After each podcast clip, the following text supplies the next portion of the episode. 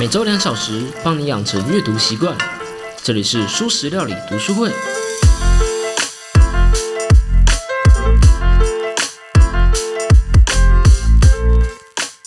Hello，大家好，我是主持小 P。新年新气象啊！这集开始呢，我们来开始新的单元了。在开始之前呢，嗯，我想先跟大家做个请求。这阵子啊，小 P 我在忙一篇论文，算是毕业论文吧。那因为我是餐饮相关科系的嘛，所以我的论文探讨的是，嗯，摆盘对于消费者的情绪还有购买意愿的影响这样子。那论文已经进展到，哎，没错，进展到要发问卷的阶段了。所以，如果各位大大听众大大们方便的话，可不可以帮小 P 我填个问卷呢？大概需要五到十分钟的时间啦。那如果你愿意的话，连接我会把它放在节目的底下。嗯，我会用这种方式在节目上宣传，当然希望填的人越多越好啦。因为我蛮希望这篇论文写出来之后，可以去偷偷看外国的期刊的。啊，我也花了蛮多心力在这个论文上面。虽然我不知道怎么投啦，我也不知道，其实这是我第一次写论文嘛。但写了都写了嘛，然后我觉得题目感觉也还不错，所以我就想把它做大一点。大概就是我的想法。嗯，我本来是想说要用抽奖的方式来办，就是哦，如果你帮我填的话，就会给你一个抽奖的资格，然后可以抽书之类的。可是我觉得填问卷换抽奖感觉不太好，像有点威逼利诱的感觉，所以就不这么做了。所以就嗯，如果你愿意帮忙的话，帮我填，这样就好了。嗯，但是呢，问卷结束之后呢，我还是会额外在 IG 办一个抽书的抽奖啦，来。感谢各位听众的帮忙，而且这个抽的书当然也是跟我们做单元有关的。有最终还是希望，如果你来听我这个节目的话，你可以跟着我去把书给它翻完。如果你不想错过这个抽奖呢，就去追踪一下我的 IG，IG 叫“书食料理 ”，Sing of Fresh Book 这样子。好，这边讲完之后呢，我们来开始我们新的单元啦。那我们新的单元，没错，就是 Good Eye。骨癌书单，没错，蹭流量就是要光明正大的蹭。小 P 我就是来蹭挨大的流量的，要来聊投资相关的书籍啦。但说是蹭流量嘛，小 P 我自己对选书还是有自己的想法的。呃，而且虽然是用癌大书单嘛，但是我还是会加入一些我觉得很重要，但是没有出现在书单中的书来做延伸。啊，当然啊，事前声明啊。毕竟做投资相关的东西啊，事前声明总是要先说的。小皮我呢，没有把任何一毛钱投到市场过，不好意思啊，就小弟我没钱，真的不好意思。哦，我是打算存钱存到十万之后再来进行投资的。那先存钱来当做紧急的备用金。嗯，我觉得这样子比较好啦，这是我自己的想法。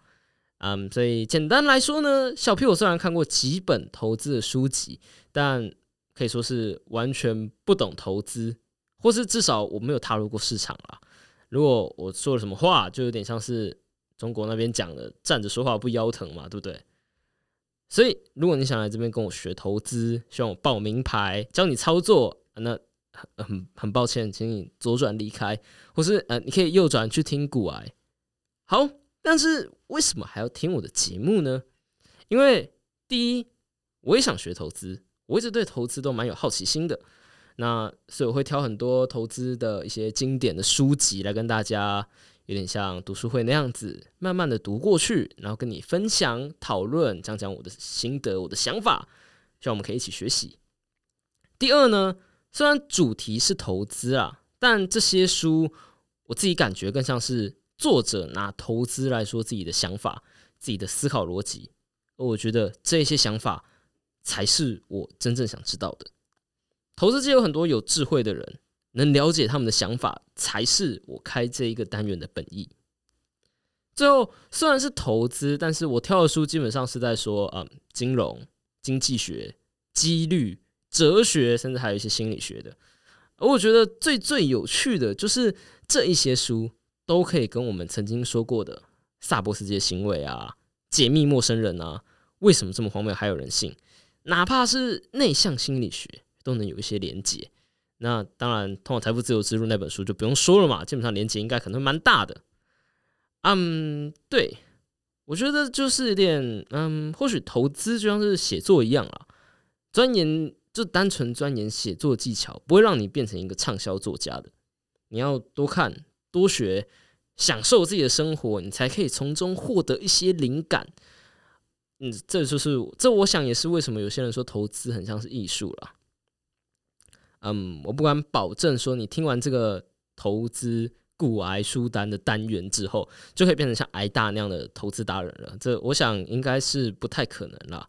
因为如果可以的话，那我可能就不会在这边录 podcast 了，对不对？但我觉得至少你在听完这单元之后，你可以再听到摩根豪瑟、霍华马克思、查理蒙格、纳西摩塔勒布的时候，你可以想到说，哎。我知道这个人在说什么，哎，好，那在我们开始之前呢，先让我呢我来说一个嗯富人和穷人的故事。理查富斯康这个人呢是一个哈佛大学的企业管理硕士，我觉得他的其他抬头都不用讲，光这个抬头这个头衔亮出来就知道很厉害了。他是美林证券的一个高阶经理人。他的职业生涯几乎可以说是一帆风顺的，四十多岁就财富自由退休去当慈善家了。他曾经被财经杂志被选为是四十四岁以下的成功商业人士，他还被他的前老板说是商业手腕、领导能力、判断力都是顶尖的人才。如果说成功这件事情是需要能力和运气的，那这个人可以说是两者兼备，他是肯定的商业人士。那在他退休之后呢？就是他财富自由之后呢？他买了一个五百多平的豪宅。我对平数一直没什么概念啊，所以我换算了一下，他家大概就是有一千六百平方公尺。哇，有够靠背大的！这么大间的豪宅，光打扫应该就会累死人了。所以他每个月的维护费用就高达了九万美金，大概二十七万台币。唉。贫穷真的是很容易限制人家的想象力啊！好，讲完了这一个人呢，我们再来说另外一个人——罗纳瑞德。用一句话来总结罗纳瑞德的话，他就是一个普通的美国白人。罗纳瑞德呢，他在加油站修车修了二十五年，也当过打扫工，打扫了嗯百货公司，打扫了十七年。接着他买了一个郊区的房子，然后。就没有然后了。他稳稳的度过一生。他这个人最大的嗜好就是砍柴。你可以说他就是一个普通的人。罗纳瑞德他总共活了九十二年，他的人生肯定也有跌跌撞撞，就像我们所有人一样。可是你很难说他有什么大风大浪的英雄作为。可是，在他死去的那一年，他成了国际名人。为什么？因为他的遗产有八百万美金。也就是大概两千四百万块台币，这个数字讲出来，嗯，是蛮大的啦，但是不是一个天文级别的数字。不过我们要稍微比较一下，他去世的那一年是二零一四年，而那一年呢，美国去世的人总共有两百八十万人以上，而当中的遗产超过他的人只有不到四千人。他是妥妥的顶端一趴的人，至少在当年死去的人当中啦。你可能觉得几千万台币好像不算特别多啊。如果是嗯刚刚那位哈佛 MBA 理查的话，这几千万他可能不看在眼里吧？对我是这么想的。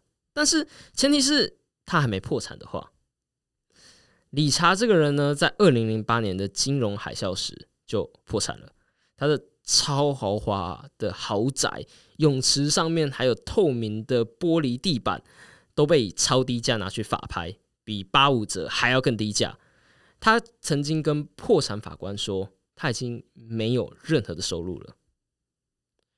罗纳瑞德就是我们刚刚说的那一个遗产很多的那一个人，他没有什么特别的致富秘密，他非常简单，他就是不断的去把钱丢到股市中的绩优股上面。丢个几十年，最后就滚到了八百万。你可以说他是一个有耐心的人。听到这里，你应该知道开头说的穷人和富人的差别了吧？我在标题把穷人和富人画上了引号，可不是没有任何意义的。在维基百科上面呢，关于罗纳瑞德这一个人是这么形容的：他是警卫、加油站员工、投资人和慈善家，因为他把他的遗产大概有三分之二都捐给了当地的医院和学校。啊。说到这，你大家就可以知道这个差别了嘛？我们就可以在这打住说：哦，我们应该要学罗纳瑞德，把钱一直往股市丢，而不要学理查挥金如土乱花钱。好，这么说完，大家就能打完收工回去各过各的了，对吧？如果这故事这么简单，那就错了。罗纳瑞德的方法用在今天就不一定可行了。理查如果今天还东山再起，未必不能比罗纳瑞德还更有钱。这故事的重点在于，投资是一个很奇怪的领域，它是一个很奇怪的地方。在其他地方，像是纳西摩塔勒布最喜欢说的牙医领域，你的付出和你的收入是很固定的，它基本上是一个正向的关系的。你会期望一个上过医学院的牙医来把你的牙齿医治好，而不是一个加油站的员工去治。可是投资就不一样了。你可以学了很多，想法很多，知道很多，甚至你判断可以是正确的，可是你仍然输得一败涂地。投资有一点像是打牌，或是过年刚过嘛，像是打麻将一样。当然里面有技术的成分，可是运气的成分也不可低估。在这种领域中，乱拳可以打死老师傅。那这个技术，这个投资跟什么有关呢？摩根豪斯认为。投资跟心理学有很大的关系。没错，骨癌书单单元呢，我们的第一本书就先从摩根豪瑟的《致富心态》开始。这本书因为骨癌大大的推荐啊，一瞬间就冲上了台湾的畅销书。非常可惜，我没有拿到红包袋。对，这本书很新，可以说是热腾腾的。它的原版是二零二零年九月出版的。也不过才九十、十一、十二、一、二五个月前而已。中文版的话，好像是二零二一的二月还是一月吧。那关于这本书呢？呃，我特别想提的就是，当我看到这本书的书名，我就想提的就是它的书名的翻译。这本书的书名的英文版叫做“呃，The Psychology of Money”，直翻就是“金钱心理学”啊。有没有觉得这名字超级耳熟的？对，之前就有出过一本丹艾瑞里的《金钱心理学》，可是它英文不是这样，它英文是《Dollar and Sense》，直翻就是“金钱与理性”。那我自己啦是比较喜欢书名用直翻的啦，就像我觉得《解密陌生人》实际上是呃《Talk to Stranger》，实际上是与陌生人交谈。那为什么这么荒谬还有人信？其实是 Not Born Yesterday，我们没有那么容易受骗，就嗯。我觉得直翻的名字比较好一点啦。你看看不直翻就撞名了吼，就小抱怨一下啦。嗯，出版社不要不要不要骂我，我还是很喜欢你们出书的，谢谢你们的翻译啊。好，总之呢，这位作者摩根豪瑟现在是协和基金的一个合伙人，那之前是华尔街日报 WST 的专栏作家。那我觉得这本书的重点就在于它不难。而且它里面的想法还蛮有趣的，也蛮全面的。而且我觉得最重要的就是它里面有非常多的历史故事，这代表至少你在听我的节目的时候不会觉得很干、很尴尬，对不对？或是嗯，至少它可以当一个很好的睡前故事，maybe。好了，这本书前面的介绍我大概就先讲到这边的。嗯，这本书会是我们的第一本书。那选它当第一本书，就是第一这本书目前最新嘛。那我觉得它的东西又蛮简单的，蛮全面的，我们可以一步一步深入进去探讨。相信我，后面一定有一些很困难的书的。依照小皮我的选书逻辑的话，后面肯定是困难的书，所以不用担心。这本书只是一个开头而已。好，这期就先说到这里啦。话说啊，过年结束了，大家过年过得如何啊？嗯应该蛮少听小屁我在讲闲话的吼啊！虽然我都开工一个礼拜才能问你过年觉得如何，好像有点晚了啦。但我只是想要说一些我自己过年时候发生的一些小事情，也不算小事情，就是自己发现的一些小嗯家里面的小改变啊。我自己是觉得过年过得还不错。那我就过年最大收获就是我发觉台东变得更美了。跟那些新的听众说一下，小 P 我自己是台东人呐，这当然过年就回台东嘛。那怎么说变得更美了呢？我相信很多人一定觉得啊，干台东就有够美的，怎样会可以变更美？